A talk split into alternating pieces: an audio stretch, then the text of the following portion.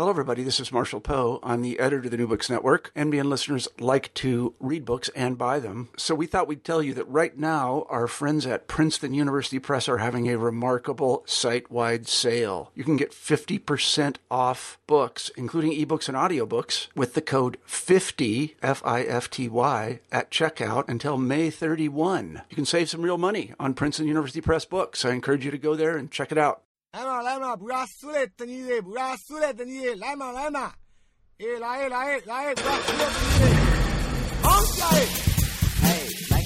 Welcome to New Books in Southeast Asian Studies on iTunes and via the web. I'm Nick Cheesman, a research fellow at the Australian National University's College of Asia and the Pacific.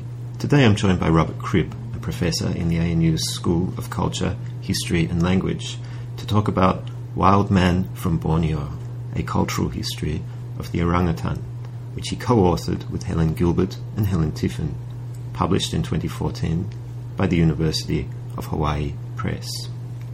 Wild Man from Borneo both narrates and probes the narratives of the orangutan human encounter over four centuries. A persistent concern of the book is how this encounter is constantly troubling because the orangutan challenges political, juridical, and ethical ideas, perceptions, and representations of humanness. Concentrating on the fascination with and investigation of the orangutan as a peculiarly Western pursuit, the book tracks this encounter from the 17th century through to its depictions in 20th century cinema and contemporary advocacy for animal rights. Wild Man from Borneo is an incredibly rich and multi layered study which will appeal to general readers as well as specialists. In addition to its lively and detailed written account of the human orangutan encounter, it contains over 50 illustrations that I'm sure you are going to want to take a look at after listening to this interview. I hope you enjoy it as much as I did. Today on New Books in Southeast Asian Studies, we're joining Robert Cribb to discuss the new book that he has co authored with Helen Gilbert and Helen Tiffin Wild Man from Borneo A Cultural History of the Orangutan. Robert, welcome to the show. Thank you. Um, I wonder if you can begin by telling us a little bit about yourself. Uh, many of our listeners will already know you and your work, but for those of you, for those of them who don't, can you kindly um, begin with a, a brief introduction? Well, thank you. Uh, thank you, Nick. I'm a historian of Indonesia. I, I, work mainly on the big questions around Indonesia's national identity, and particularly how the the noble goals that are the basis of Indonesia's national identity are reconciled with, or not reconciled with, the problem of mass violence in Indonesian history. So this project is in many ways a very different one, but it goes back in many ways to my uh, my family background. I come from a, a family of biologists. I grew up uh, going on uh, excursions into the bush and to the uh, into the barrier reef, and when I started working on Indonesia, I always had an interest in the Indonesian environment, in the, at least in the back of my mind. Uh, I became interested in the way in which the Suharto regime organised its conservation policy, and that interest gradually led me into this uh, question of the orangutan. The, the topic itself arose out of a conversation with one of my co authors, uh, Helen Tiffin. We were both interested in natural history, both interested in orangutans, and we decided to apply for a grant, which we got. And perhaps say a little bit more about that, that initial conversation and um, what sparked your, your thinking around the writing of a cultural history? Well, the, the form of the cultural history only gradually took, uh, took shape.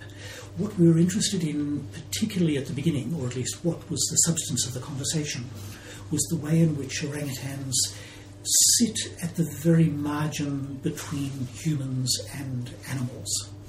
Hardly anyone who looks at an orangutan doesn't think, gee, that orangutan looks like someone I know. And we look at people we know every now and think uh, they have a resemblance to some, at least some kind of a, a great ape. And that that question of just what makes a human, what distinguishes humans from the rest of uh, existence, is one of the fundamental questions that people have asked for uh, for millennia. And we're not answering that big question, but we're using the orangutan as a way of uh, examining how people have asked that question in relation to an animal that lives in Southeast Asia.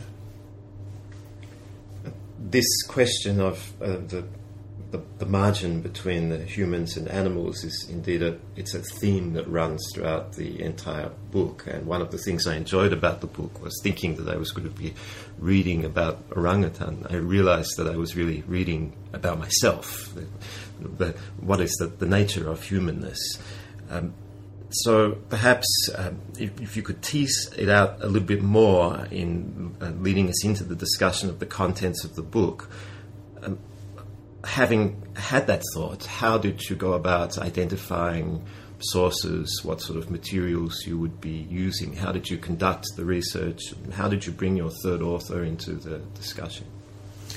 Well, we, we wanted to write a fairly comprehensive history of the way that orangutans had appeared in philosophy, in culture, and also to write effectively a history of the, the way in which orangutans had been treated by humans, the way in which humans had responded to orangutans.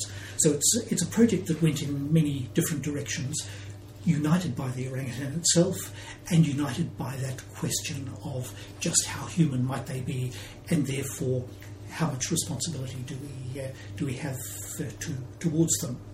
So the, the different chapters cover different aspects of the, uh, the, the history of the orangutan.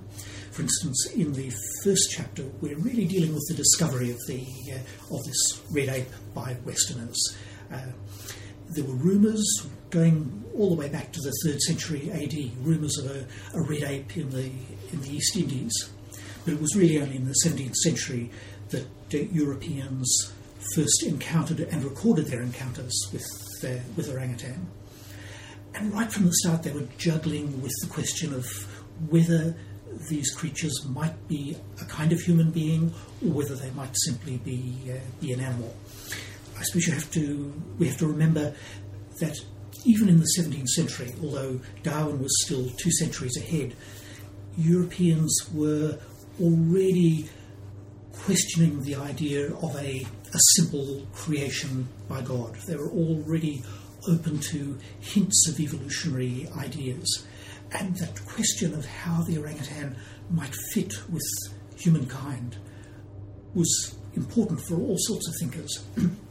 for instance, we found Rousseau had written an essay about orangutans.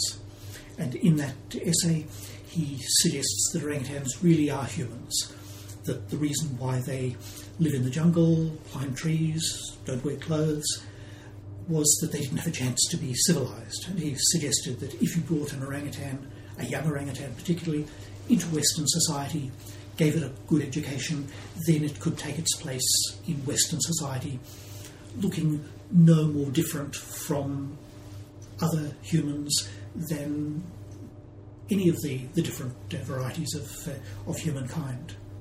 And one of the really interesting things we found in the book is the way that the, the social meaning of arguments changes uh, over, over time.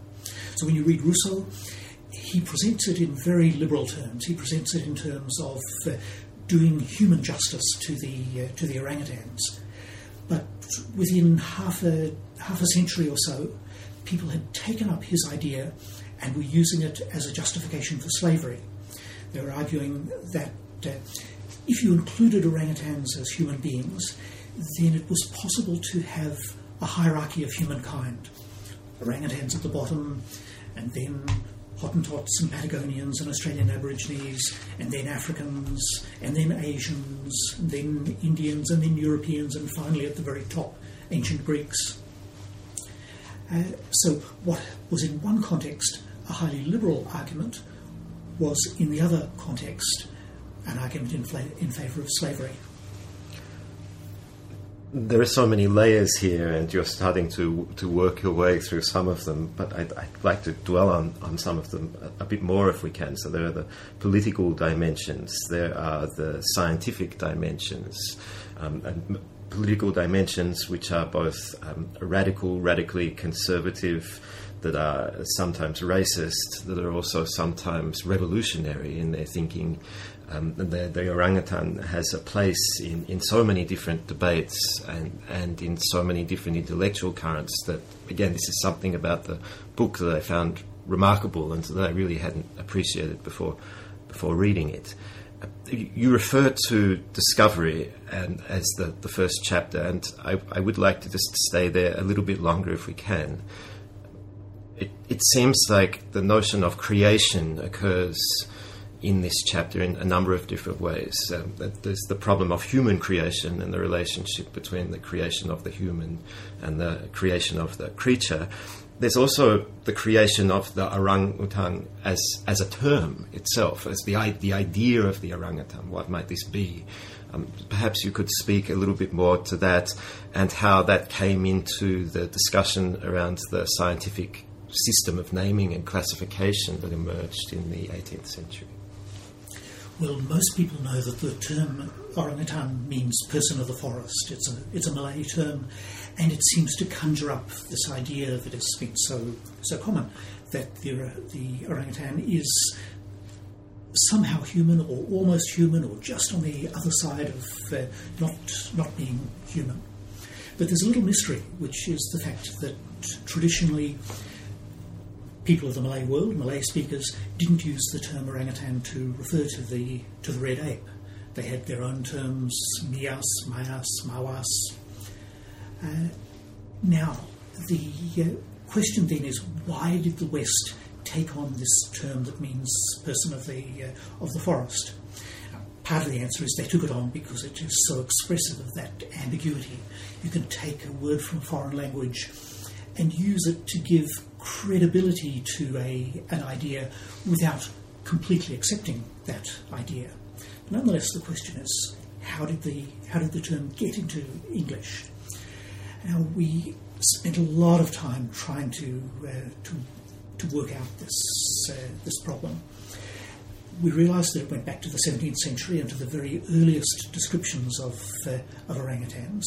In the first published uh, description of an orangutan was uh, in Latin and published in Leiden in Holland, in the Netherlands, um, the term orangutan is described as the name that the Malays give to this, this animal.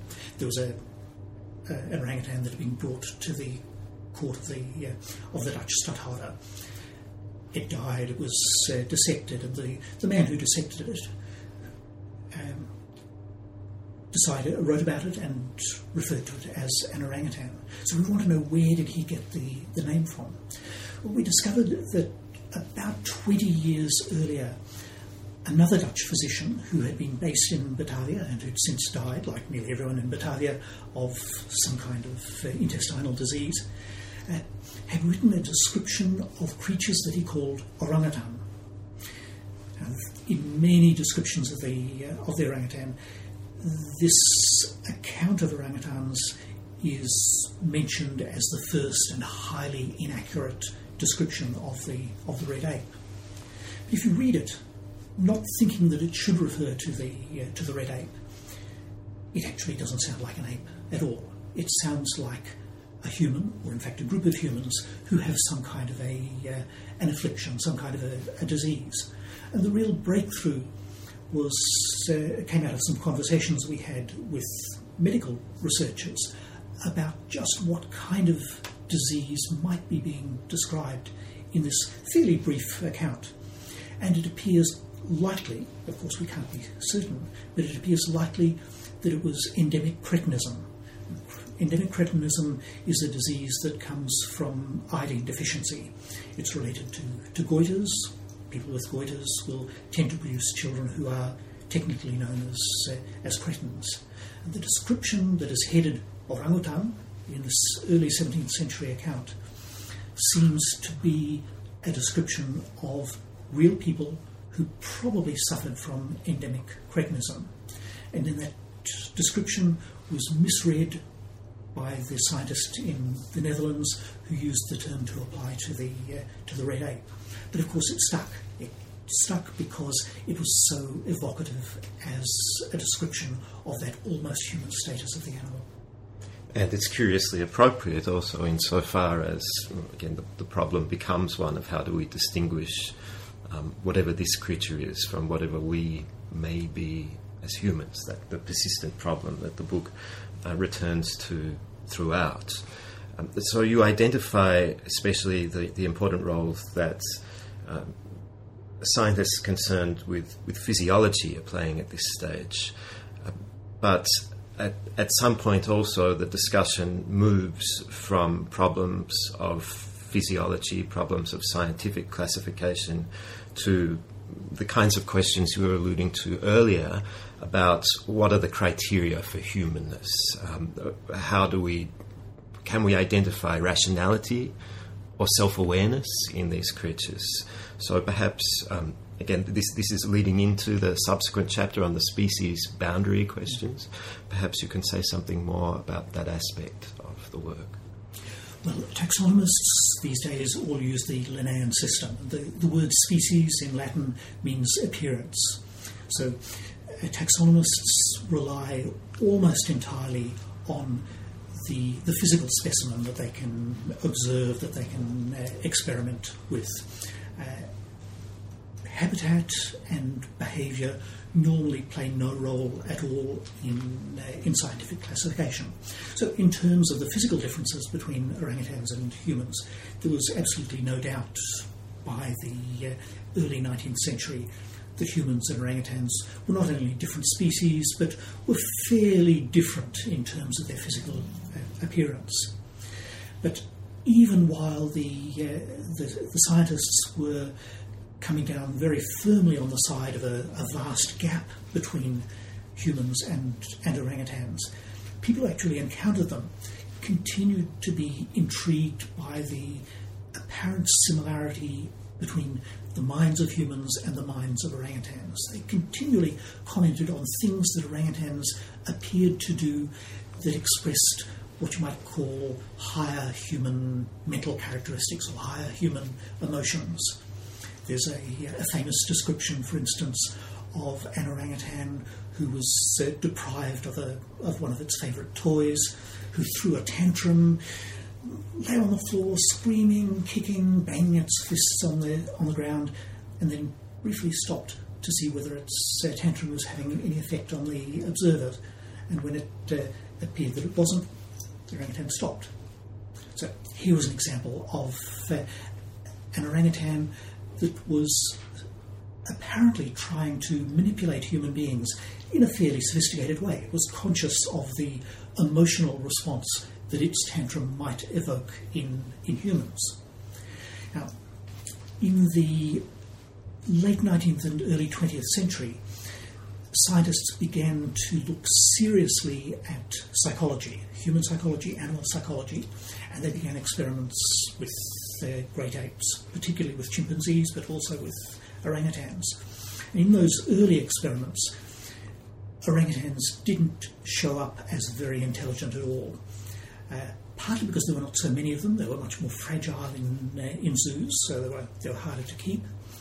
Uh, but partly it seems because they didn't really respond to the kind of simple, repetitive experiment that, that chimpanzees thrived on orangutans would look at these experiments, think, what on earth is that? What am I doing that for? Something else is going to be much more interesting than this. The consequence was that chimpanzees were regarded as the most intelligent of great apes, with orangutans regarded as a bit obtuse, a bit slow and, uh, and dull. And you can see that characterization in the, the first of the Planet of the Apes films and in the original book, The, the Planet of the Apes by Pierre Boulle, on which the film series was, uh, was based. Chimpanzees are the imaginative ones, orangutans are powerful but they're not very uh, imaginative. Going into the 20th century, as uh, psychological testing became more sophisticated, uh, people began to realise that indeed orangutans were actually more easily bored than chimpanzees, and that the more complicated the tests you gave them, the more likely they were to, to do well. So we found not only on, on the one hand were orangutans displaying all sorts of interesting human like emotions, they were also doing some very, very clever things. So we have a case, for instance, of an orangutan in a zoo. that traded a piece of food with another with a monkey for a piece of wire. Kept the wire in its mouth for a couple of weeks, and then, at a given moment, used the wire to pick a lock and to escape. That shows a pretty high degree of planning, forethought, and sheer intelligence. I'm not very good at picking a lock myself. I'd still be in the cage if, uh, unless I was able to follow the orangutan out.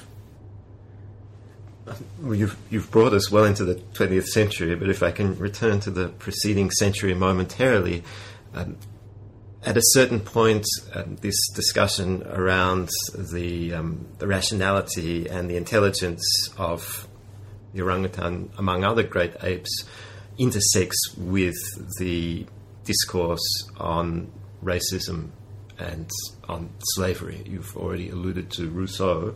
Um, can you say something more about how there was this? What were the meeting points between the orangutan and well, racist ideologies and and the, the slave trade? Well, there were, there were at least a couple of intersections. One was the idea that rather than the animal world being divided into species that were reproductively isolated, that, that couldn't interbreed, uh, that there was a kind of continuum from one species to another, from one individual to another, so that the highest of the orangutans would be able to uh, mate and to reproduce with the lowest of humans. Um, but not with the not with the highest of humans. So there was a lot of uh, speculation about the possibility that it might be that there might be hybrids between humans and and orangutans. Now, this speculation gave rise to a fairly trashy range of novels and short stories about uh, about hybrids. Um, it also gave rise to some uh, serious scientific experiments conducted in the Soviet Union in the uh, in the 1930s, attempting to create a, a, hybrid between humans and great apes, which would be a ideal as a soldier. Uh, the idea was that uh, a, an ape-human hybrid might be tougher and more willing to follow orders than uh, than humans humans were. there was also an interesting dimension relating to, to labour. Going way back into the uh, into the 17th century and even before, there was a story that humans and uh, sorry, there was a story that orangutans and other great apes were able to speak, but they refused to speak because they were afraid of being enslaved. They were afraid of being put put to work. Now, this story coincided with the idea that making Africans slaves, forcing them to work, was actually contributing to their civilization.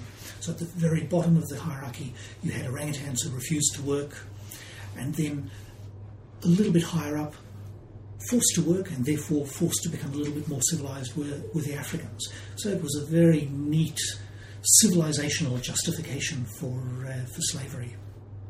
And yet, this, that's despite the fact that, um, as you've already indicated, physiologically, by that time it had been determined that these creatures were apparently was, not human. It was absolutely clear physiologically that these uh, creatures were, were not human. Opinions are still divided in the scientific world over whether it might be possible to uh, to create a, a, hybrid between mm. humans and orangutans. Uh, we have different numbers of um, uh, chromosomes, so it's a very big obstacle to any kind of uh, hybridization. But that's not an absolute obstacle. Uh, but as everyone who's contemplated this issue has pointed out, there are huge ethical issues uh, involved. Well, there's a chapter in the book, uh, lovely titled Close Encounters and Dangerous Liaisons, that in some ways touches on this theme, on the possibility of a sexual relationships between the orangutan and humans, as well as the other kinds of uh, close encounters that the species have. Perhaps we can jump to that and, and then come back to a couple of other issues that I'd like to take up afterwards. Can you talk a little bit about what's in that chapter? Well, one of the most famous stories is a story that purports to be a, a traditional Dayak story from, from Borneo of a, a human. In some versions of the story, it's a man. In some versions, it's a it's a woman. But in any case, it's a human who's kidnapped by an orangutan, carried off deep into the jungle and to the top of a tree where he or she can't get away, and uh, is turned into a sex slave on uh, uh, at the at the service of this uh, orangutan. Then, in, in due course, uh, the the female, whether it's the female orangutan or the female human, produces a child or uh, or children, um, but manages to escape, leaves the children behind, gets down the tree, flees towards the, the coast, and reaches the beach just at the moment when there is a fishing boat off the coast. The, the human signals to the uh, fishing boat and uh, begins to swim out to it. Meanwhile, the orangutan gives chase, carrying the uh, carrying the child in its uh, in its arms, reaches the shore, and realizes that it has lost its partner forever because orangutans are very very bad at swimming. Big rivers are a, a major divide for orangutans, for instance. So the orangutan has lost its uh, its life's partner, and with a roar of anguish, it rips the child into two, flings one part into the ocean and the other part into the jungle to symbolise, I suppose, that mixed marriages are not going to work. Um, well, this is a, uh, a beautifully evocative story, on the one hand, about the possibility of a sexual liaison, a productive sexual liaison between humans and orangutans, and the fact that socially it's probably not going to, uh, to work out. It actually turns out that it's a Portuguese story, not a Borneo story, and that the Portuguese probably got it from Africa rather than from anywhere else. That it's it's not an indigenous uh, story to Southeast Asia, but Southeast Asians have always been great ones for taking stories, taking ideas from the rest of the world, assimilating them, and then presenting them to, them to the rest of the world as uh, as indigenous. This raises a, another theme which runs throughout the book, and one again that in some ways I hadn't expected. Um, although this is a, a, podcast on Southeast Asian studies, the book is dominated by Europeans. Indeed, from the beginning, you, you mark out the investigating of the orangutan as a Western pursuit, and our conversation will continue to revolve around uh, Europeans. So, in this instance, we have what seems to be um, a Dayak story that, in actual fact, you're suggesting was Portuguese in its origin. It seems to go again to this theme that wherever you look uh, towards the orangutan, there's a European appearing and and being a part of the the discussion and the activity in some way or another. Um, why, why is it that Southeast Asians are markedly absent from the contents of this book? Exactly, and it was actually one of the disappointments that we encountered when we were doing the research. We'd expected to find a, a rich indigenous literature dealing with orangutans and dealing in ways that would uh, highlight the, Western approach, uh, dealing with the similarities between orangutans and, uh, and humans. And we largely drew a blank on this, uh, on this issue. What we found was that uh, Southeast Asians are very, or at least people in the Malay world, are very much interested in tigers. They're interested in buffalo. They're interested in crocodiles and hornbills. There are some animals that have a, a large place in the iconography, in the, the spiritual world of, uh, of Southeast Asians. Uh, and there are others that don't. Uh, it's comparable, I suppose, to the way in which the modern world has what's sometimes called charismatic megafauna, big, exciting animals that uh, people get uh, very much interested in, including the orangutan and smaller, less interesting animals like slime mould that uh, no one gets very, uh, very excited about. Now, Southeast Asians don't seem to have been excited about, uh, about orangutans. One reason for that may be that orangutans became extinct in Java very early. Uh, they were certainly extinct by the 6th century AD, so we don't find any hint of them in the, the very rich Javanese epic tradition. Uh, but even in the Malay world, even in Sumatra, where orangutans survive to, uh, to this day, there's hardly any mention of, uh, of the great apes in the, uh, in the traditional literature. And that's probably mainly because apes and humans don't coexist very, very well. Uh, the, the orangutans are vulnerable to hunting, they're vulnerable to loss of, uh, of habitat, and so for the most part, where they live are places that are a long way from the centres of civilization, centres of settlement that produced epics.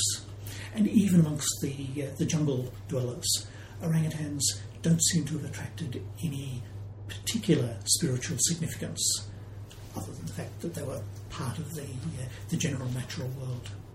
And you don't think that's simply a problem of sources that, um, or uh, a problem of, of, of, the availability of data. You do think that there's evidence that uh, other species are um, treated somewhat differently in the storytelling, in the spiritual lives of, of people in these regions. Well, we certainly have a lot of evidence that other animals, the crocodile, the, the hornbill, the buffalo, the tiger, are treated in very different ways. They're regarded as much more, uh, much more important. Um, we were quite excited when we found the, the story of the, uh, the liaison between the, the human and the orangutan.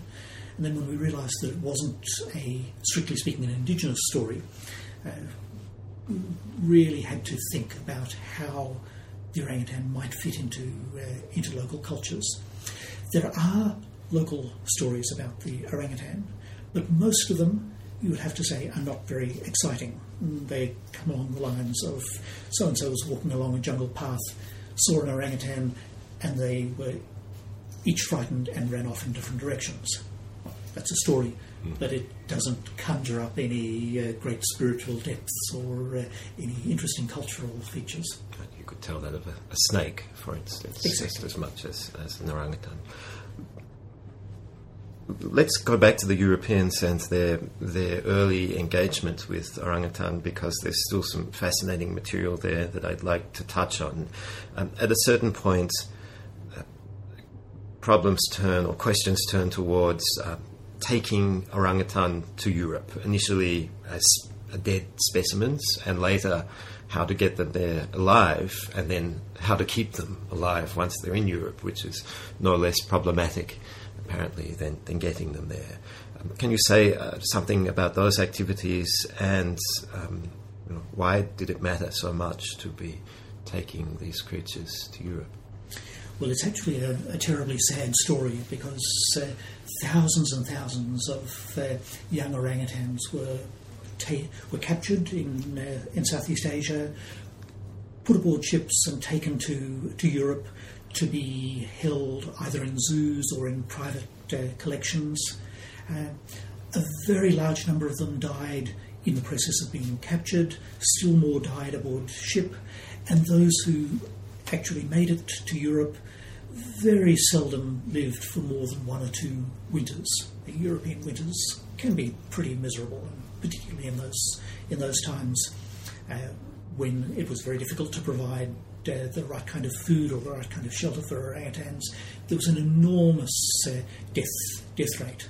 Now, London Zoo, in the end, tended to have an orangutan that they called Jenny, a female orangutan that they called Jenny, but the place of Jenny was occupied by a whole series of orangutans who were there for a couple of years and then died and then had to be replaced. So there was an impression of continuity which was actually which actually concealed a terrible death rate amongst uh, amongst orangutans. Now they were being brought to Europe partly for scientific research, partly for public display. Humans in in Europe were already deeply interested in orangutans, fascinated by that uh, that appearance, uh, that similarity of appearance, and uh, there were many orangutan performances, sometimes directly on stage, but most often uh, within the context of, uh, of zoos. So, orangutan tea parties, or sometimes orangutans dressed up as, for instance, servants and paraded around the town in in coaches. And uh, part of that chapter also um, deals with the famous exhibitor of various um, animals from around the world, Barnum. Um, would you like to say something about his place in the, in the narrative because it is an interesting one? Well, Barnum uh, was uh, the one who was ultimately responsible for the term wild man from uh, from Borneo. In fact, he used the term for what he presented as real humans, uh, twins who were supposed to have come from Borneo, but in fact had come from somewhere in the United States. Um, but he was a he was a showman, and he loved to present displays that challenged the idea of human uniqueness. So he used orangutans, but he very often presented them as something that was almost human, presented them as being as being hybrid, or he presented humans who appeared to have some orangutan characteristic.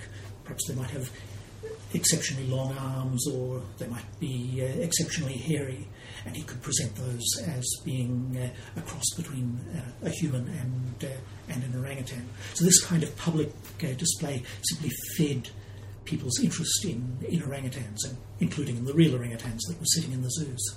So again, we have this recurrent theme of the the, the, threshold between man and animal, and you refer to what he's engaging in as a kind of um, pseudoscience. There's a discussion around the orangutan as of the link between uh, the animal world and, and, the human world. Um, and out of that, though, we also get some discussion around um, a return to the notion of the savage ape and the imagery of the savage ape in this period. So, on the one hand, you have, as you've described, tea parties and nice dresses and civilization, but at the same time, um, there is the depictions of the creature back in the wild, and it seems as if. Um, at a certain point, there's there is a, increasingly a shift towards thinking about the orangutan as a wild and potentially dangerous animal. So, um, exactly. When those uh, young orangutans were being taken to, to Europe, the impression that the uh, that the animal gave was of weakness and helplessness, dependence on uh, on human beings. The tantrum that I mentioned uh, earlier was childlike. Um, but then in 1824, we can we discover a sudden dramatic change in the way, or at least an additional stream in the way in which uh, orangutans are presented. And this was actually one of our exciting discoveries because this change is in many ways the ancestral insight that led ultimately to King Kong. So in 1824, a British ship stopped on the uh, coast of Sumatra to, uh, to collect water the, the sailors encountered a large male orangutan. They gave chase, they chased it up a tree, they then chopped down all the trees around it so that it couldn't get away, chopped the, the tree down, and attacked it with, uh, with spears. one, of the, one of those present then wrote an account of this encounter, which ended in the, uh, the death of the, of the orangutan. And the, it was a gripping story of jungle savagery of a single ape keeping at bay perhaps a dozen or uh, 20 British, uh, British sailors until he was finally, uh, finally overcome. And this, this story was published once, it was reprinted, it was reprinted dozens of times, embellished, expanded uh, in the press in, uh, in Europe. And it created the image of uh, a different kind of orangutan, not the helpless uh, babies of the uh, of the zoo, but a savage creature of the uh, of the jungle. And you can you can trace, as I say, we we have traced the the idea of King Kong as the ultimate enormous savage ape, all the way back to this account about the orangutan.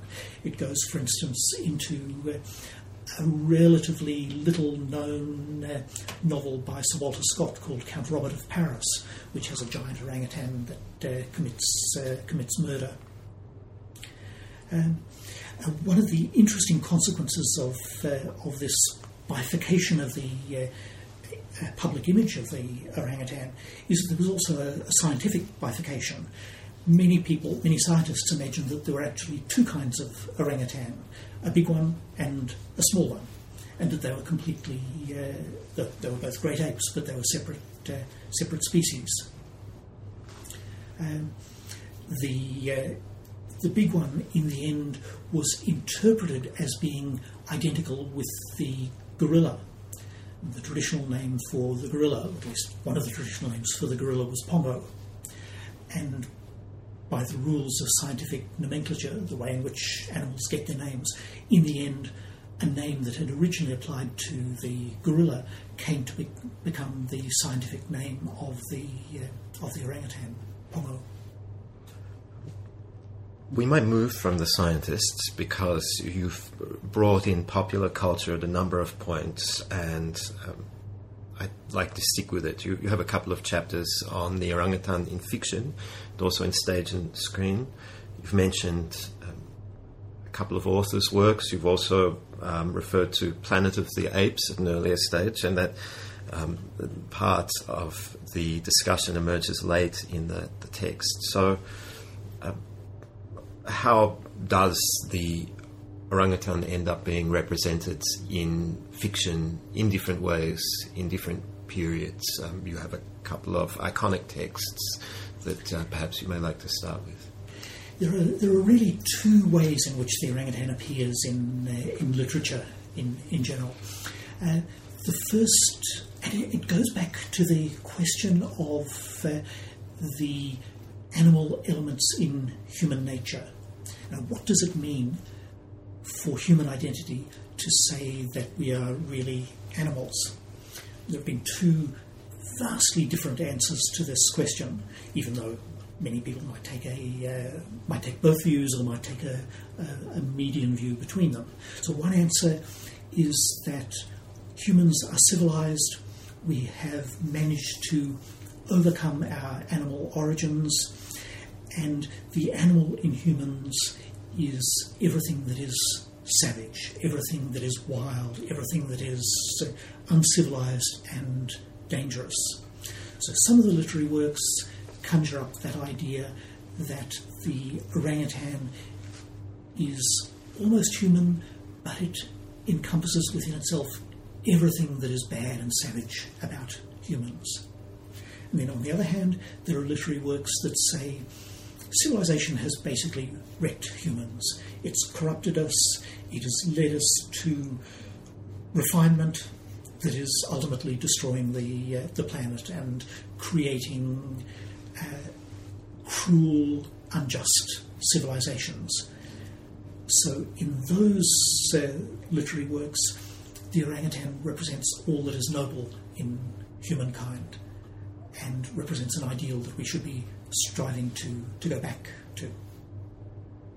So, can you illustrate well, with reference to one or two texts there? Well, the, the, the two most striking examples are, on one hand, a, a novel by Thomas Love Peacock called Melincourt, in which there is an orangutan who has the beautiful name so Orang Haut-ton. Haut-ton means uh, high tone in, in French. Uh, and he is elected to the British Parliament. Uh, he doesn't speak, but he is very good company. He doesn't mind a glass of sherry every now and then, or in fact, quite uh, quite often. Uh, if he has too many, he's inclined to jump out the window and swing from the trees. But he's he's pretty good company, and he has a very strong sense of natural law. So he's quite happy to beat up the uh, the bad guys and to rescue the heroine from her uh, her kidnappers. He's a he's a real orangutan hero and he really symbolises the, uh, the best about the animalistic characteristic of orangutans. Then, on the other hand, we have uh, Edgar Allan Poe's uh, short story Murders in the Rue Morgue, in which an orangutan uh, who has been the, the pet, or at least the captive, of a sailor escapes in Paris from the, uh, from the room of the sailor, clambers across the rooftops and into the locked room of a, a couple of women uh, and kills them. Uh, he's not necessarily deliberately homicidal, but he has seen the sailor shaving with a cutthroat razor. He wants to shave the women, they resist, and he ends up cutting their, uh, their throats. So it's quite a, quite a horrible story, and it conjures up the idea that if you bring the jungle into Western society, it's only going to lead to tragedy. And then also there's the French precursor to the Planet of the Apes, Monkey Planet, of which I was not aware previously.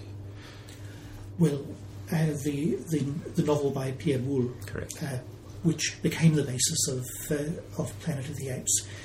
Uh, it's particularly interesting, I suppose, because it's interesting for all sorts of reasons. It's interesting because it's one of the very few novels that features all three varieties of, of great apes. So, orangutans, chimpanzees, and gorillas all appear more or less as racial types of, of great apes. So, it becomes a kind of allegory for um, a, multi, a multiracial society.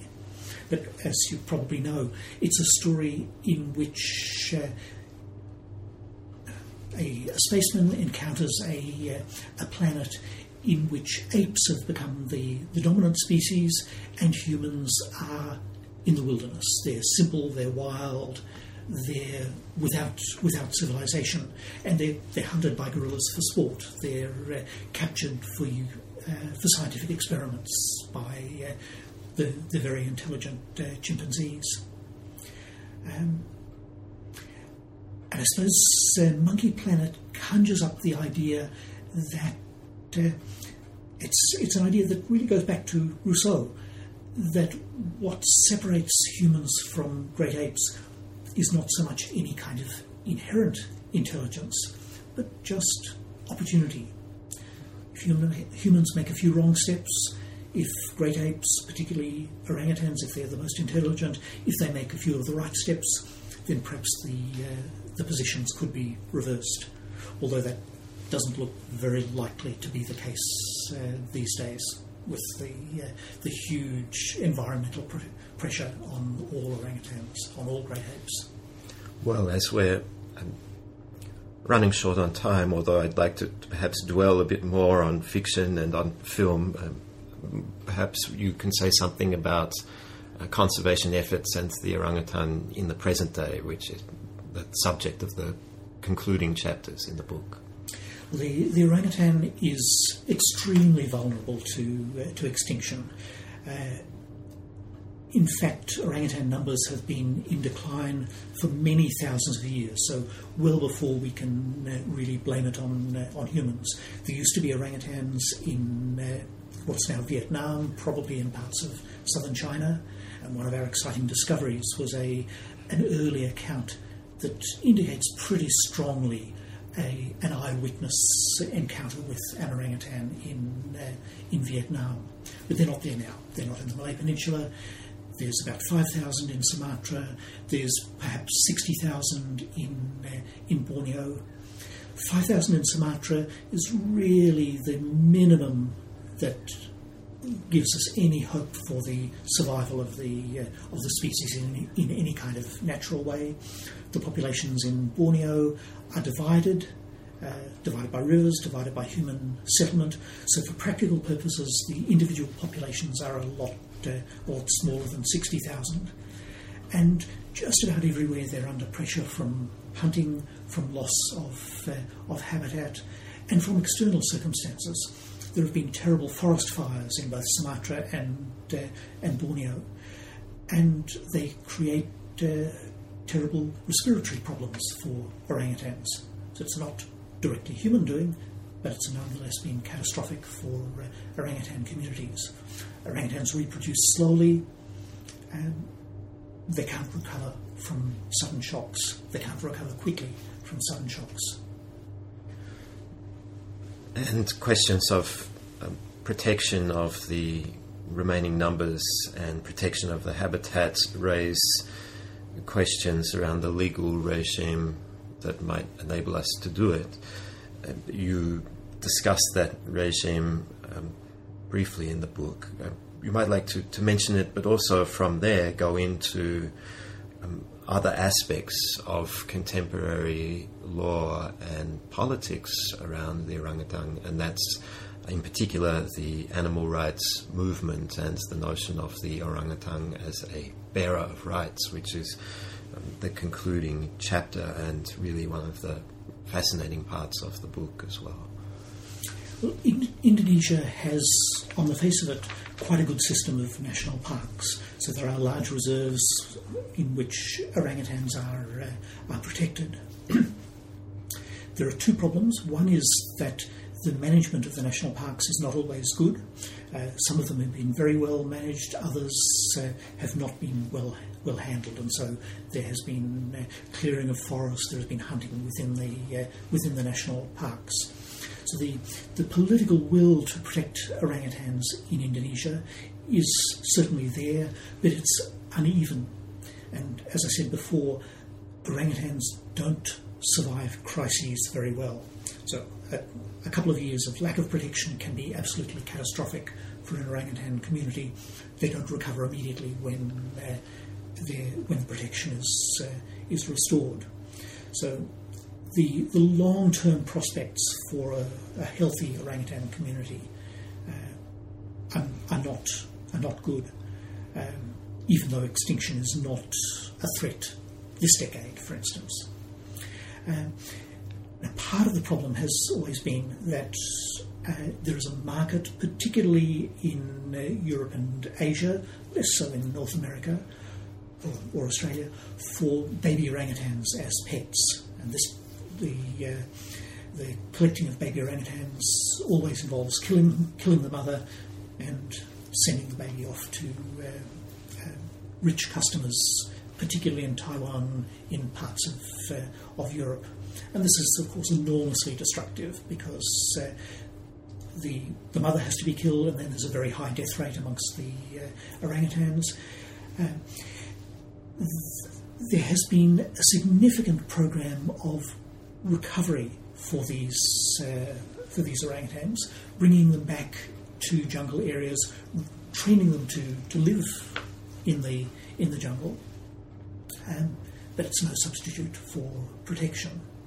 And then alongside that uh, specific campaign, we've seen a very interesting global campaign to recognise that orangutans and other great apes have rights that no other animals have, that they have rights which arise from their resemblance to human beings. Now, in fact, there's a lot of discussion within ethical circles about whether we should only whether we should give rights to orangutans only because they're humans or they're like humans. Uh, should we perhaps not give rights to all sentient beings or to all all animals? Uh,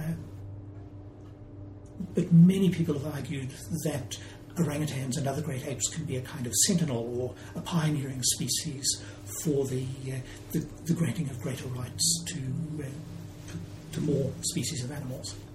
And what form might those rights take? And you, in the book, mention uh, some of the debates between Peter Singer and his counterparts.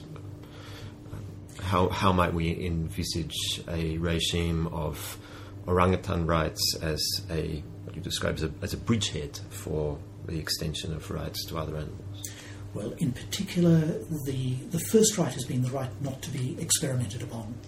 So we have very strict uh, rules of medical ethics which prevent uh, all sorts of uh, um, medical research on humans. Um, there has been a significant extension of that kind of protection to great apes within some jurisdictions. So the US has put restrictions, New Zealand has put restrictions, Spain has put, uh, put restrictions.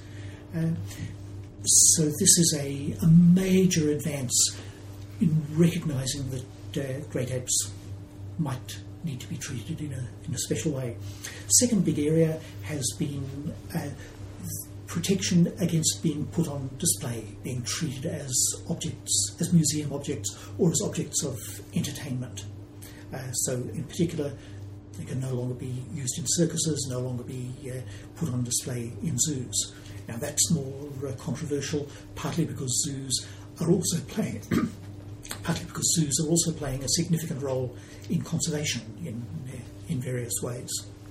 So what we've seen has been a gradual and incremental increase in uh, protections for orangutans, still on a very small scale, but nonetheless.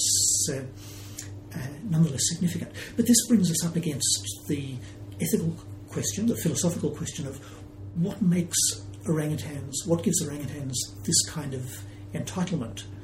And uh, so, if we regard orangutans as having entitlement because they're sentient beings, raises immediate questions about how we treat humans who are not sentient. And Peter Singer, who is one of the foremost philosophers of uh, working on the edge of the rights of humankind, the rights of animal kind, um, is right in the middle of this uh, this question: How do we deal with severely disabled humans? What kind of rights do we recognise? Uh, do do we accord to them? Do we recognise in in them? Uh, and in many ways, it's the same kind of uh, issues that arose in the 17th century when people first began to encounter uh, encounter orangutans. If we pick on certain orangutan characteristics as being shared with humans, then we look at humans, we find not all humans share those characteristics. By drawing the, the line between humans and orangutans very sharply, we tend to strengthen human rights if we deprive orangutans of all rights. We start to give orangutans rights, then we undermine the rights of, uh, of humans, and it becomes a very murky, messy ethical issue. And so we remain in this liminal space where we began, which indeed is where the book itself ends. Um, it is a wonderful book. Uh, Robert, you've been very generous with your time, but before you close, would you like to say something about what you've been doing since completing this book and what we can look forward to next? Well, my next project is something completely different. It's an examination of war crimes trials. I'm looking at the trials of uh, Japanese who committed atrocities during the Second World War. The trials were conducted by seven different powers in uh, uh, Asia and the, and the Pacific. And it's examining the way in which justice issues, and a tangle of different kinds of considerations of what justice means in the context of war, in the context of decolonisation, uh, might, might, might mean. I'd love to go into it further with you, but I think we'll leave that for the next discussion that we have. Um, I do hope that you will come back and speak to us again once the next publication is out. I'd be delighted. So, um, thank you very much, Robert Cribb, for joining us today to speak about your new book, Wild Man from Borneo A Cultural History of the Orangutan, which is co authored with Helen Gilbert and Helen Tiffin. And thank you also to everyone for listening. I'm Nick Cheesman, and I look forward to having you online via iTunes or the web for the next interview with another author of a new book in Southeast Asian studies. Hey, like I see at the tinderboat. Monkey!